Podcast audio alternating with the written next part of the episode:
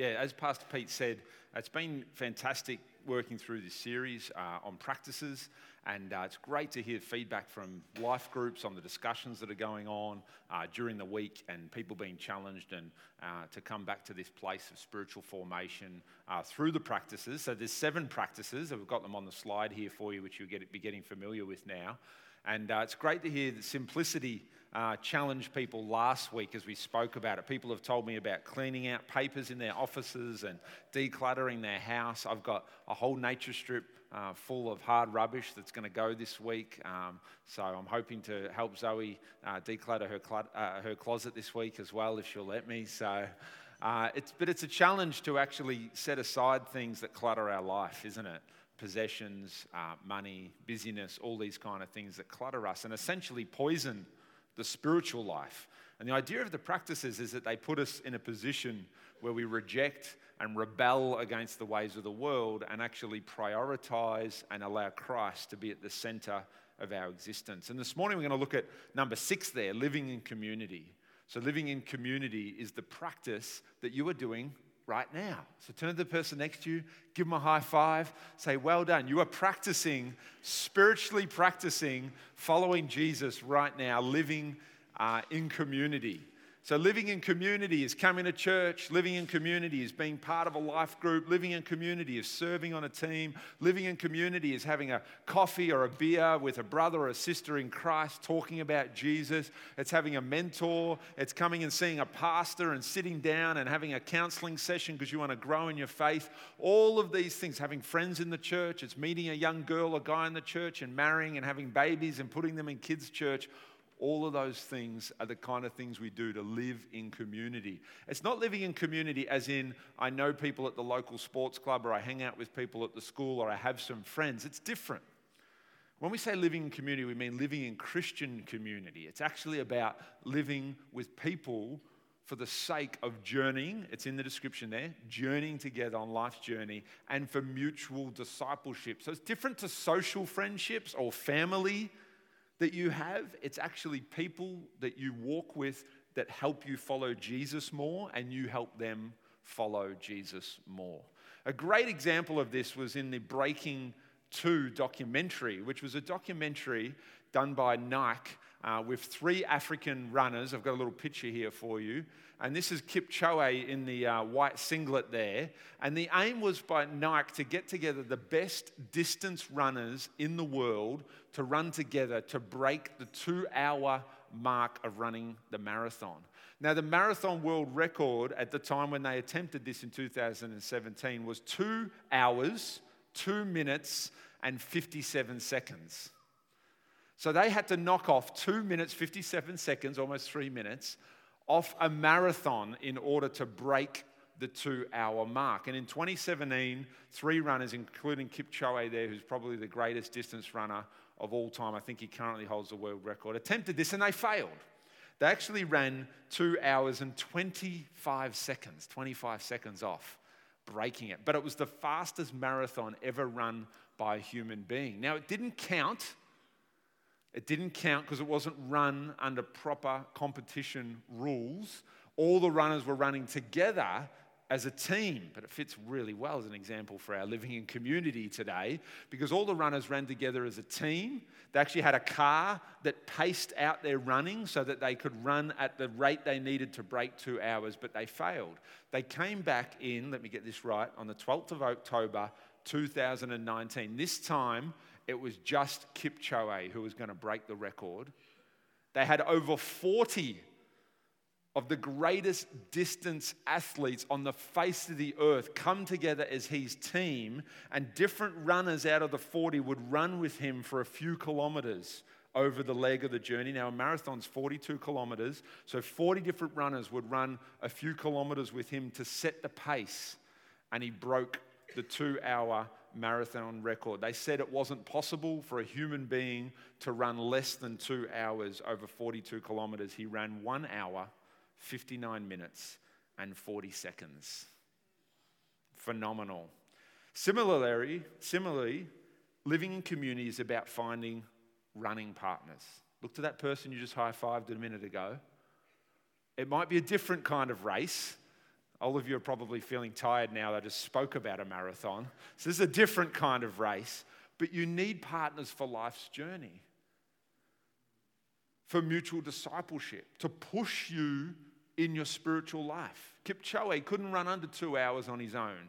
No athlete, no human being's ever done it, but he was able to do it with other runners setting the pace for him and running alongside of him. He was able to find something physically deep within him that allowed him to run at a pace he'd never been able to run on at his own. You have struggles. You want to grow in your life. You want to get closer to Jesus. Living in Christian community is the answer. It is the only way possible to fall in love with Jesus Christ more, to become more like him, and to do as Jesus did. You must do it within community. There's a huge, big, fat lie going on that you can do church alone that you can do Christianity at home, that you can just have this individualistic kind of approach to Jesus, just me and Jesus. Nothing in the Bible says it's just me and Jesus. Everything in the Bible says it's Jesus and it's you and it's your brothers and sisters in Christ. Isn't that true? The Finkenwalde Seminary was a seminary run by Dietrich Bonhoeffer before the Second World War. Now, Dietrich Bonhoeffer was one of the greatest theologians of the 20th century. He was captured, imprisoned, and then hung in a Nazi prison camp only three weeks before the liberation. He was 30, 39 years of age. He never married. He never had children, but he died for his faith in Jesus Christ. That's why he was hung, because he was unwilling to support the Nazi regime. In 1935 to 1937, he ran the Finkenwalde Seminary, and these are some of the young men that were there. Anyone point? Can anyone pick out Bonhoeffer in the group? He was only 29 years of age, and he was the director of this seminary. Now, he had pulled away these young men to train them to be pastors because Germany needed a different kind of pastor. Most of the German church had actually come under the Nationalist Socialist Party and were following Hitler looking to a new Germany. Most of the church, and he had broken away with a small group called the Confessing Church, and they had started this seminary, which was actually an illegal seminary, which was eventually in 1937 shut down by the Gestapo. Out of this time, this two years living together 24 7, in a little house in an illegal seminary that the Gestapo were looking for. They had a phenomenal time of living in community, and Dietrich Bonhoeffer wrote the very famous book called Life Together, which is probably the best book ever written on what it means to live in Christian community. And something that, to, to sum it all up, is this uh, quote from Dietrich Bonhoeffer out of the book. Have we got it there? Any justification that is not mediated through sociality does not genuinely come from outside ourselves and thus degenerates into self justification. I know there's a lot of big fancy words in there, and it's a bit of old English, uh, 100 year ago English uh, when Dietrich Bonhoeffer was alive, but let me explain it for you. Justification is the fact that you and I are sinners and we can only be made right by Jesus. What Bonhoeffer noticed for two, after two years of living with these young men in Christian community is that to be truly, fully healed and justified by Jesus Christ was only possible in community. That's what he means by socia- sociality. So to have human beings next to you, talking to you, eating together, drinking together, praying together, discussing sports together, discussing theology together.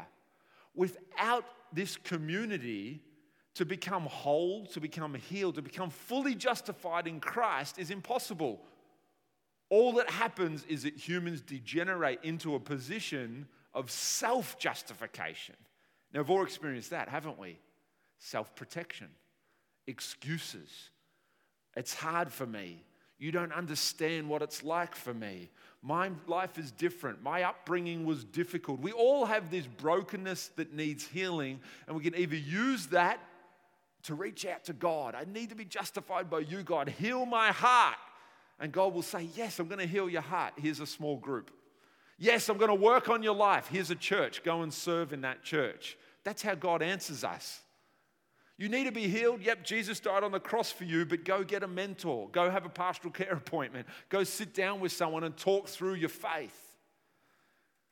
Without community, though, all we have is self justification, self protection, excuses, and all these walls that we put up and all these things that block us from God.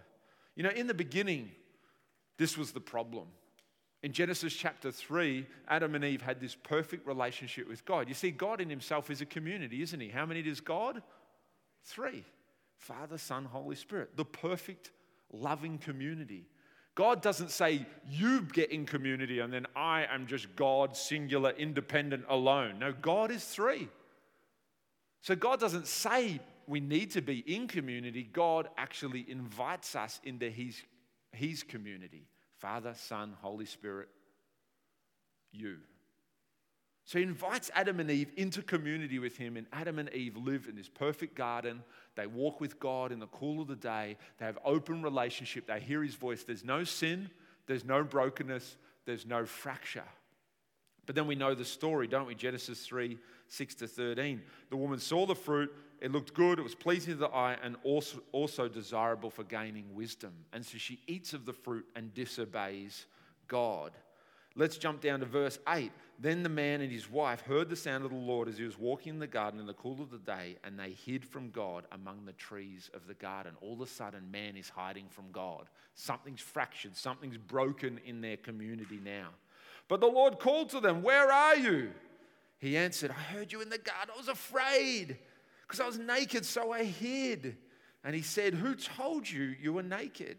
Have you eaten from that tree I commanded you not to eat from? The man said, The woman you put here with me. She gave me some fruit from the tree and I ate it. And then the Lord looks to the woman. What is this you have done? The woman said, The servant, the serpent here deceived me and I ate it. All of a sudden, community is fractured. Man's hiding from God, realizing his nakedness and his vulnerability. The man is asked by God, What have you done? The woman, the woman's asked, What have you done? The, the serpent. Everyone's pointing the finger. Community's fractured, community's broken. Man is separated from God. Um, husband and wife, Adam and Eve, are separated from each other. Sin enters the world, and we begin down this tra- trajectory of the human race now being broken and fractured. To relate human to human, person to person, is not easy now. Sin separates. Selfishness has entered in, pointing the finger, judging others, self protecting, hiding behind fig leaves is now something that is normal to us as human beings. And then by Genesis chapter 4, we don't just have finger pointing. The next generation, we have the story of Cain and Abel, the two sons of Adam and Eve, and Cain murders his brother Abel. Goes from finger pointing to real murder, and the human race continues to generate, degenerate. Sorry. You see, community that's centered on sin, on self, on us, on individualism, is always going to end in hurt and hate. Has anyone been, I'm sorry this is getting a bit close here this morning, close to the heart. Maybe this has never happened to you before. Have you ever been hurt by another human being? Has anyone ever disappointed you? Has anyone ever done something where you felt betrayed, you felt let down, you felt ripped off? That's usually our experience of community, isn't it? Yeah, Pastor K, preach it. Let's all get in life groups and get mentors and talk to each other and love each other and come to church and serve. And, and then the back of your head, all you're thinking is, I'm just going to get hurt.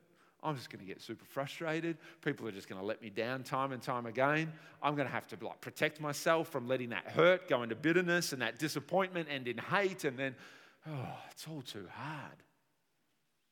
And that's exactly right. It is way too hard. It actually doesn't work. We tend to screw it up all the time. We tend to end up in divorce. We tend to end up in hurt. We tend to end up in broken friendships. We tend to end up hurting people that we love. Often, people we love, we intend to hurt the most. We try to love our kids and raise them the best, and they end up not liking us, and we end up doing things to them that probably aren't great. And then they blame us one day when they're 25 for their horrible childhood, where you thought you gave them a pretty good childhood. It's difficult. Human relationships are difficult. Actually, they're impossible. we needed a savior, a rescuer, God to come and heal what was fractured in the beginning.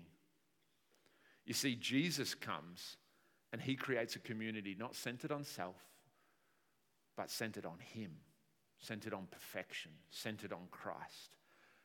And the Christian community is no longer a place of hurt and hate.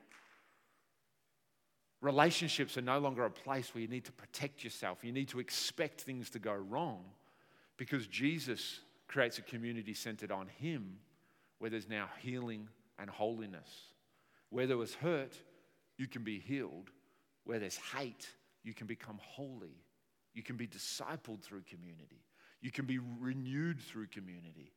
The spiritual practice of living in community shapes disciples of Jesus through healing and holiness. Now, let, I'm going to let you in a big secret today. If you're taking notes this morning, write this down.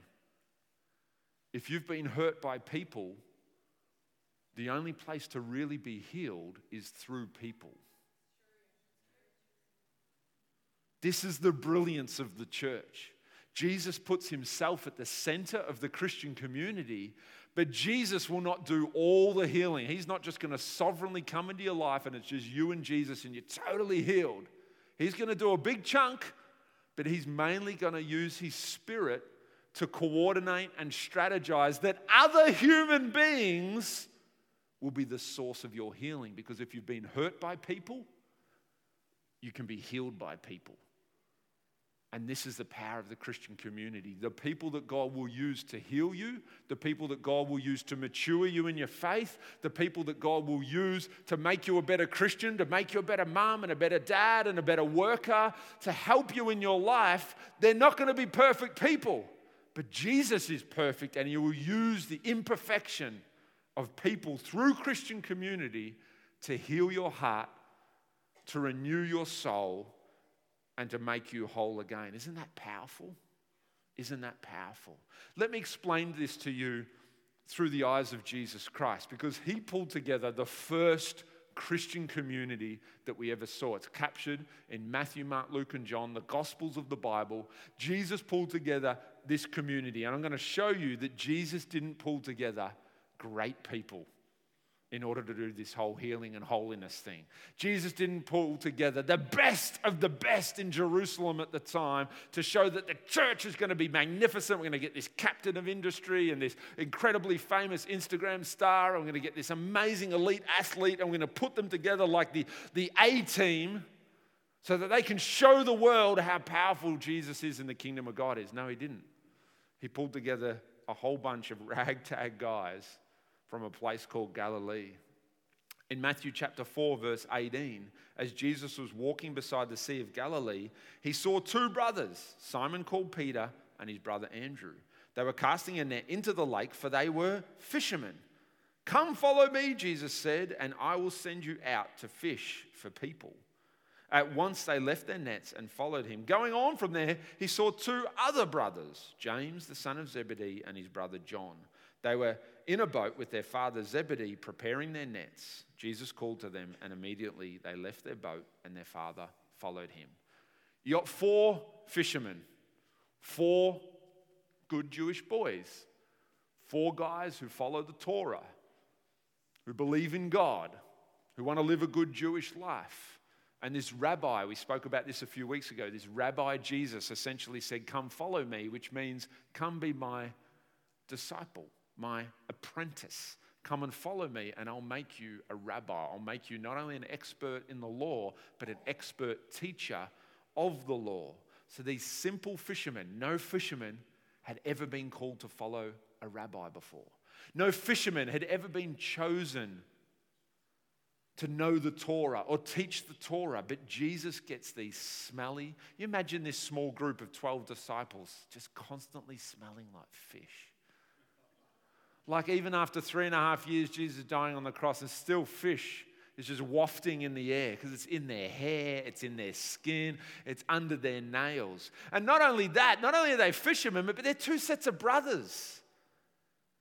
So you put them in the group with the 12, and like they're all, Peter always covers for Andrew, and Andrew always covers for Peter. It's never fair.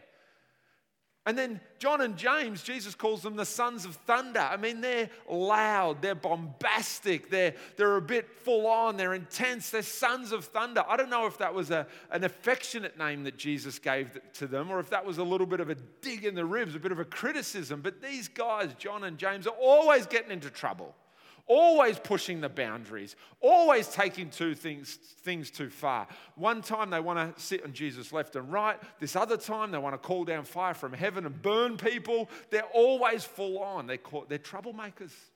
They're a challenge. Matthew 9, verse 9, let's go on. As Jesus went on from there, he saw a man named Matthew sitting at the tax collector's booth. Follow me, he told him. And Matthew got up and followed him. While Jesus was having dinner at Matthew's house, many tax collectors and sinners came and ate with him and his disciples. When the Pharisees saw this, they asked his disciples, Why does your teacher eat with tax collectors and sinners? On hearing this, Jesus said, It is not the healthy who need a doctor, but the sick. But go and learn what this means. I desire mercy, not sacrifice. For I have not come to call the righteous but these kind of guys, sinners. Now, Matthew is not a good Jewish boy. Matthew's the opposite of the two sets of brothers. Matthew has essentially turned his back on his people and on his country. He works for the Roman Empire and he collects taxes from his own people. He doesn't collect tax- taxes with justice and mercy, he collects the taxes by taking advantage of people by taking more money than he should, by putting money in his own pocket, by creating his own wealth, by stealing off his own Jewish brothers and sisters. The tax collector was the equivalent of the pedophile today. Despised, disgusting, unthinkable, rejected by society. He was the worst of the worst, and Jesus went and sat at his table with all the other tax collector buddies because they probably all hung out together because no one wanted to be their friends. But Jesus goes right to that table. He eats with them, he drinks with them, he hangs out with the worst of the worst, those that have betrayed even their own country and their own people. Matthew chapter 10, verse 1 Jesus called his 12 disciples to him and gave them authority to drive out impure spirits and to heal every disease and sickness. These are the names of the 12 apostles. First, Simon, who is called Peter, his brother Andrew, James, son of Zebedee, his brother John, Philip, Bartholomew, Thomas, Matthew the tax collector, James the son of Alphaeus, and Thaddeus, Simon the zealot, Judas the Iscariot, who betrayed him. This is the first church. This is living in community. A ragtag bunch. It smells like fish all the time. You got a tax collector. You imagine the group gets together, right? Here's the 12. Like, oh, we're the 12. Rabbi Jesus, we are going to follow him. This is awesome. We're going to be together. Three and a half years of these guys together. You imagine Matthew comes into the group, early days there. All the other 11 are like, can't believe Jesus chose him. This guy is disgusting. This guy is the worst of the worst. It's like having a pedophile invited to your life group, and then Jesus says, Let's live in community together. Let's heal together. Let's worship together. Let's reach out to that community, our local community together. And you're like, With this guy? Yep. With this person I don't understand. This person is different socioeconomic level to me, different schooling to me, different money to me, different values to me. What? And then you've got the brothers. I already told you about them. You've got them causing trouble. You've got Simon. He's listed first, isn't he? First, Simon, who's called Peter. And he's loud and always getting into trouble, but he's the leader. He's the first among all of us. And then you've got Simon the Zealot. The Zealot was a political, revolutionary movement of people who were against the Roman Empire. Often they were called dagger men because they would hide daggers in their cloaks, these, these zealots, and then they would walk up behind Roman soldiers or Roman centurions and they would slit their throats, put their dagger back in their cloak, and take off into the crowd. These guys were like guerrilla warfare in Jerusalem, and Jesus chooses one of them and says, Hey, do you want to join my life group? Do you want to come into my church? Do you think politics came up in this local community of 12 disciples? Do you think they had discussions about the politics of the day? We're arguing about, oh, I don't want to wear a mask. Oh, we should wear a mask. Oh, I don't want to get vaccinated. Oh, we should get vaccinated. They've got a guy in the group who slits throats in his spare time and he's my brother in Christ. This is living in community, isn't it? We have an idea of living in community. Jesus had an idea of living in community. Only Jesus could heal a group like this, could bring this group together as a high performing spiritual team. And then you got Judas off there in the corner. I mean, what's the deal with Judas? He's like this calculating accountant who's always in the corner counting numbers. He looks after the money for the group, but everyone knows he's putting his hand in there. He just buys himself a pair of AirPods here and there, a pair of new shoes here and there. I mean, we're struggling to find a meal to eat, and Judas just does whatever he wants with the money, just spends it. Jesus knows it's going on, but Jesus never corrects him. Jesus never calls him to account. I mean, how's that fair? But this is community. This is the mess of community, isn't it? Have you been in church before and you're like, I got treated differently to that person. This is the mess of community. What are the rules around here? I mean, the pastors kind of help that person, don't help that person, sit with that person, don't sit with that person. Yep, that's community. Guess what? It's not fair. The same rules won't apply to everyone all the time. Things happen and, and, and you don't get the break that someone else got. It seems like God touches them more than He touches them. It seems like that life group has all this great stuff going on, and our life group's just struggling to get off the ground.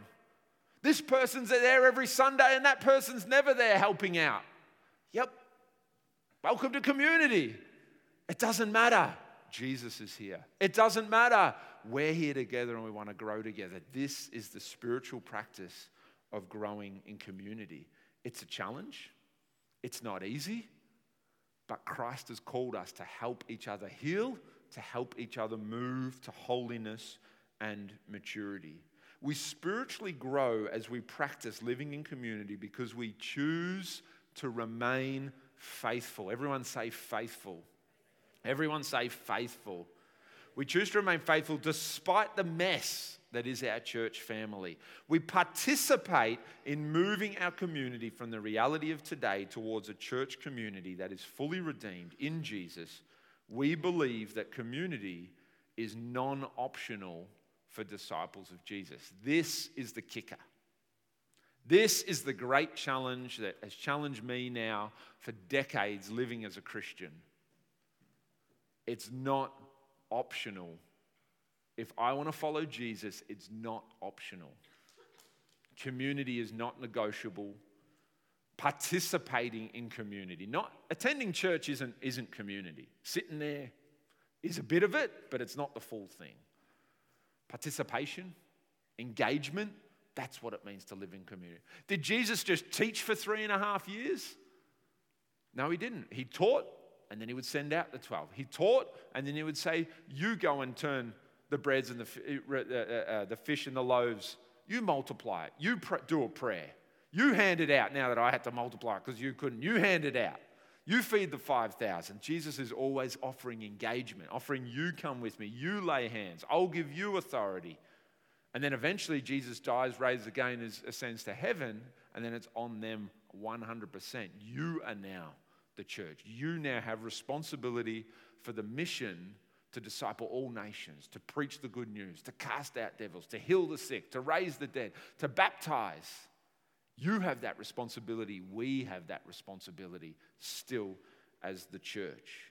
As we finish this morning, we're going to take communion. I just want to share with you three things about living in community, three things that you can't go without. Now, there's about 30 things you can't go without, but I only had time to pick out three that I thought were pertinent for us at the moment. Hopefully, these three things will challenge you. Hopefully, these three things you take, as always, I'm hoping that you take the words that God speaks through Sunday in the sermon and you go and pray about that, meditate about that. I don't preach to entertain. God doesn't want me to preach to entertain.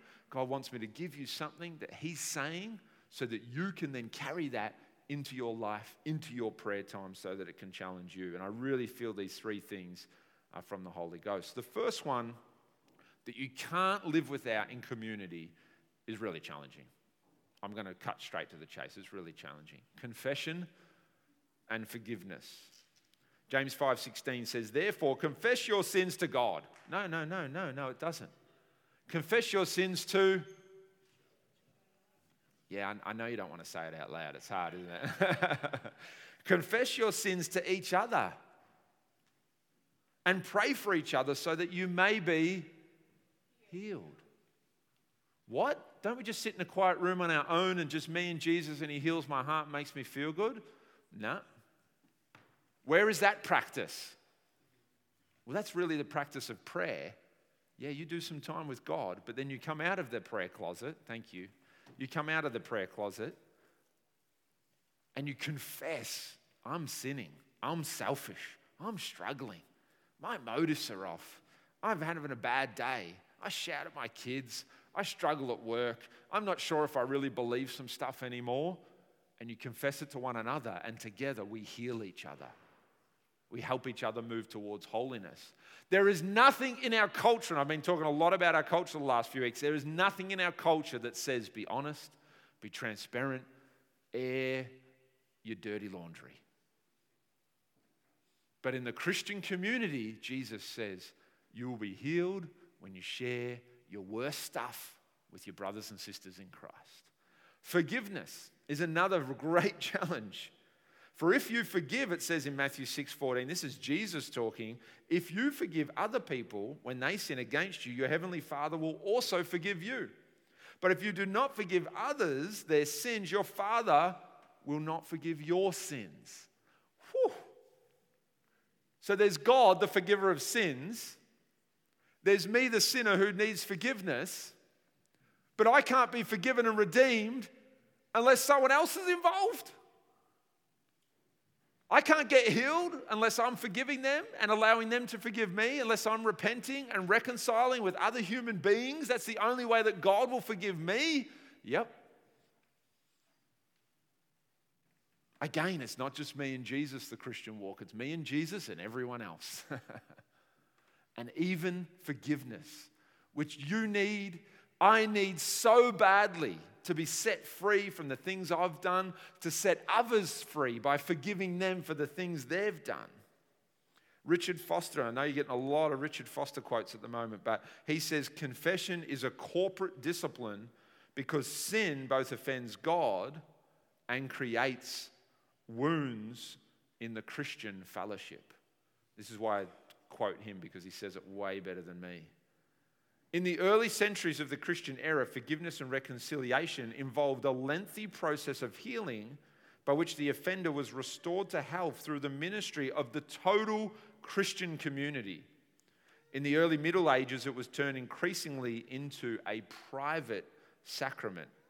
And following the Reformation, Protestants, which is you and I in this church, began to view it more and more as a matter exclusively between the individual and God. So we've kind of drifted in the wrong direction with confession and forgiveness. We've made it a private matter. But in the beginning, confession was not privatistic a privatistic event as it is today. In fact, in Matthew 18, Jesus expressed its essential communal nature and explained how forgiveness can come into the community without destroying it. You have to go read Matthew 18, verse 15.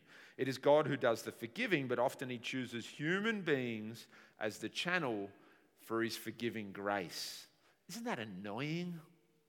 It would be so much easier if it was just me and God.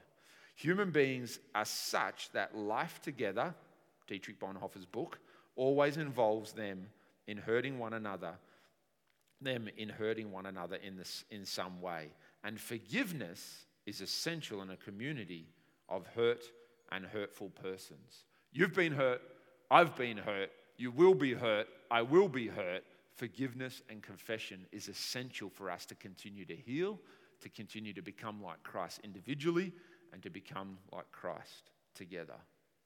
The second one that I want to put to you this morning, and please take these away, hold your communion as I talk about them because we need Christ in all these three things.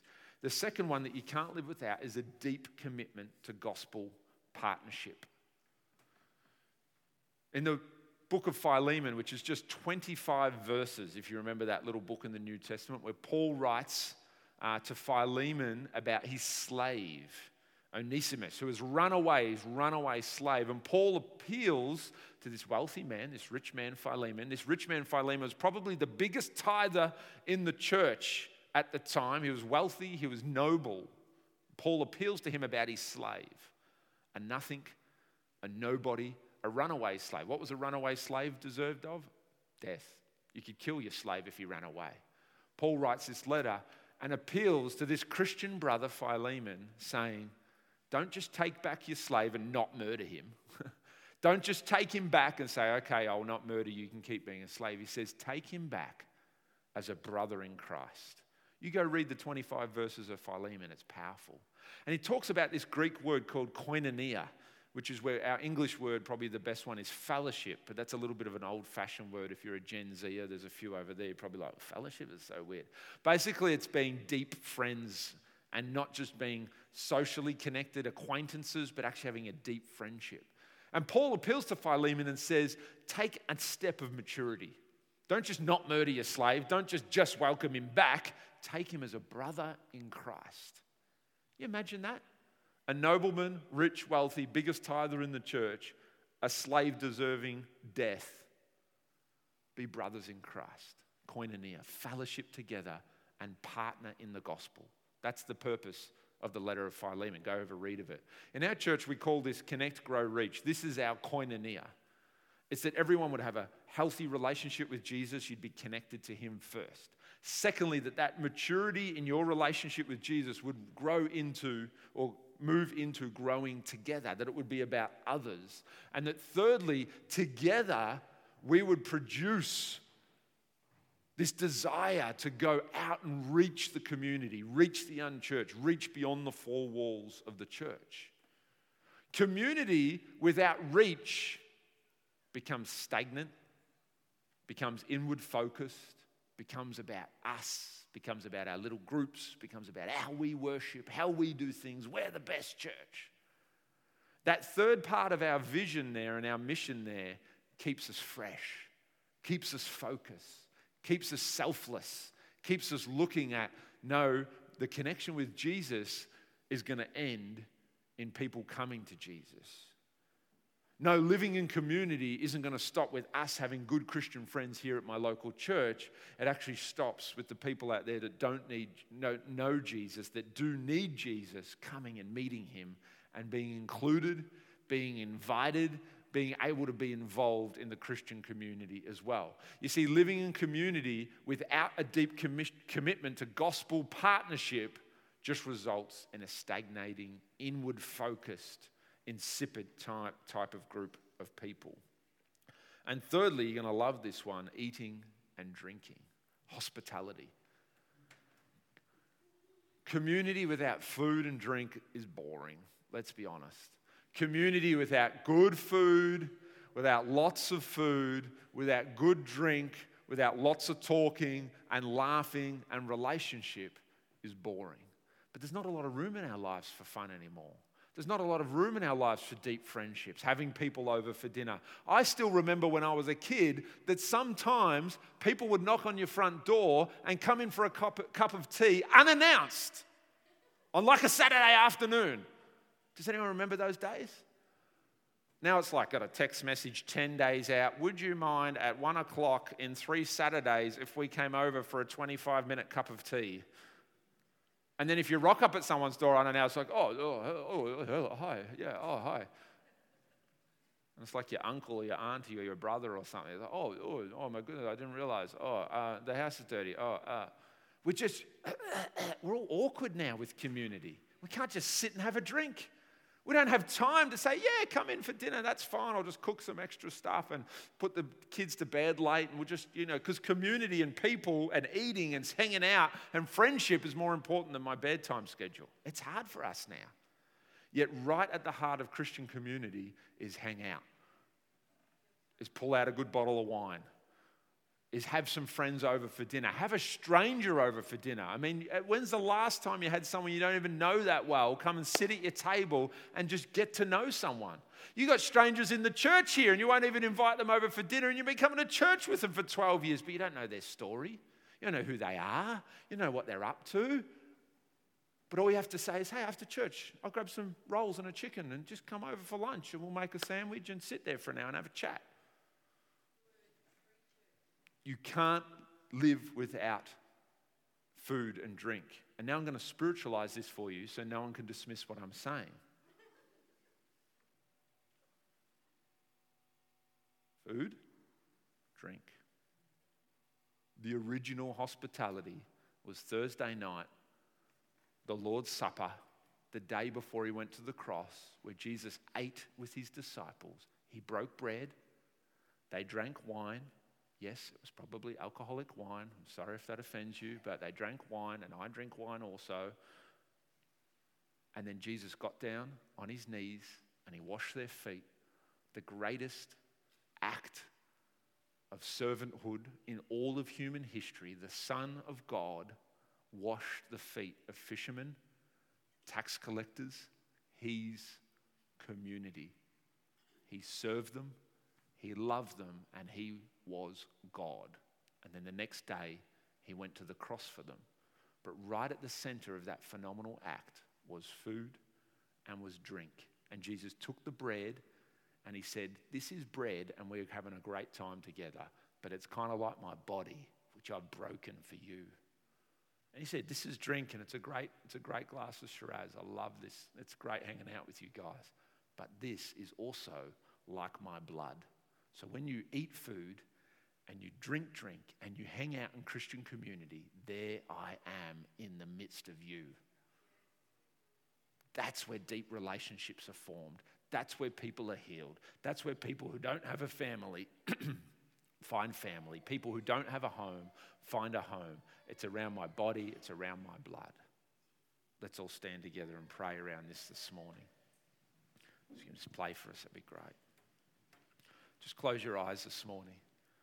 I want you to hold the bread, I want you to hold the drink.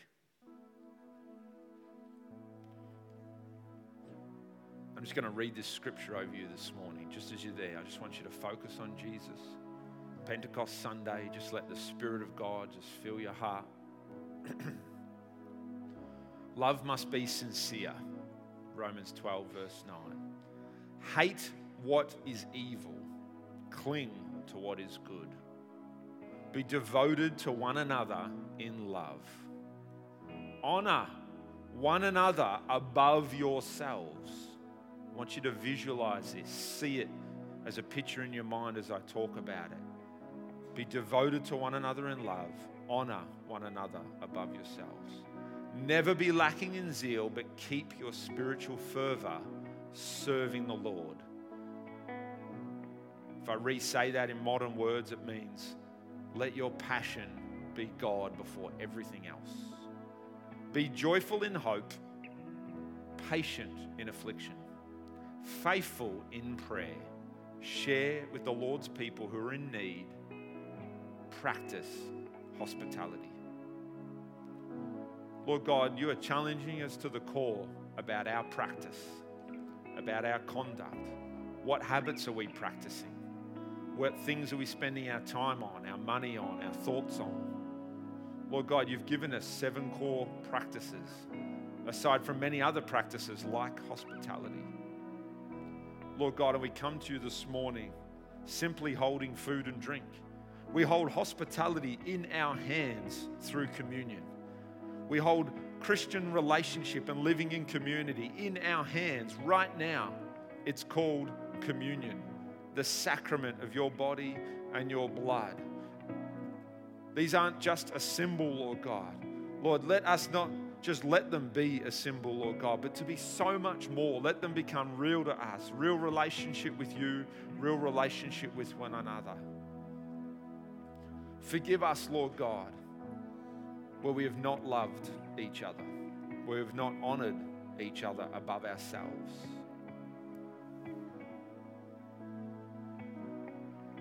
Where we've lacked in zeal for your kingdom and we let other things, other practices come first, where we haven't been joyful in hope, where we've not been patient, where we aren't faithful in prayer.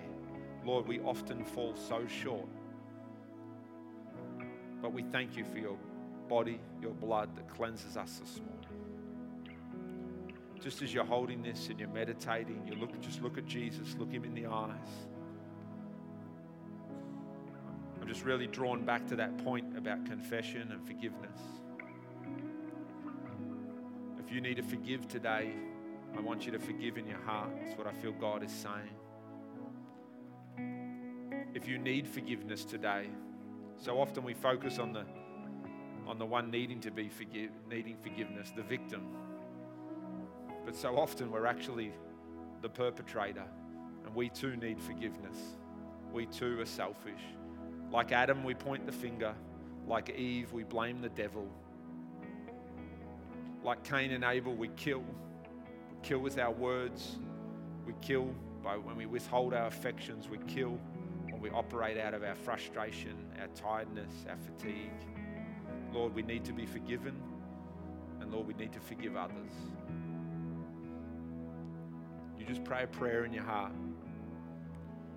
You just get your heart right with God. Get your heart right with other people. Jesus said, Love the Lord your God with all your heart, the greatest commandment. And the second is like it love your neighbor as yourself. Even in the greatest commandment, we can't get away from others. To love God is to love others, and to love others is the same as loving God. The two are joined at the hip. You can't have God without others, and you can't have others without God. Lord, we thank you that you've called us into community. We thank you that we have brothers and sisters in Christ. Yes, we've got family. Yes, we've got friends. Yes, we've got workmates. But what we need to follow you, Jesus, to be with you, to become like you, to do what you did, is we need Christian brothers and sisters that can run the marathon that is this spiritual journey, that can run beside us and push us to greater heights in our spiritual lives. Lord, we know our brothers and sisters might be smelly fishermen, they might be suspect tax collectors, they might even be Judas in the future that might turn their backs on us and hurt us, Lord God. But for whatever reason, these are the brothers and sisters in Christ that we have right now. And through communion today, we choose to open up our heart to them like we never have before. To step towards the maturity of letting people into our lives afresh. Where we've shut off our hearts, even during COVID and lockdowns, we've got we've enjoyed our own company, we've in, enjoyed our own excuses and self-justification. Lord, we open up our hearts again to community, to serving our brothers and sisters to being in groups, small groups together, to worshiping corporately on a Sunday. You just take your communion when you're ready. It's just between you and God. It's your prayers, it's your heart, it's your life.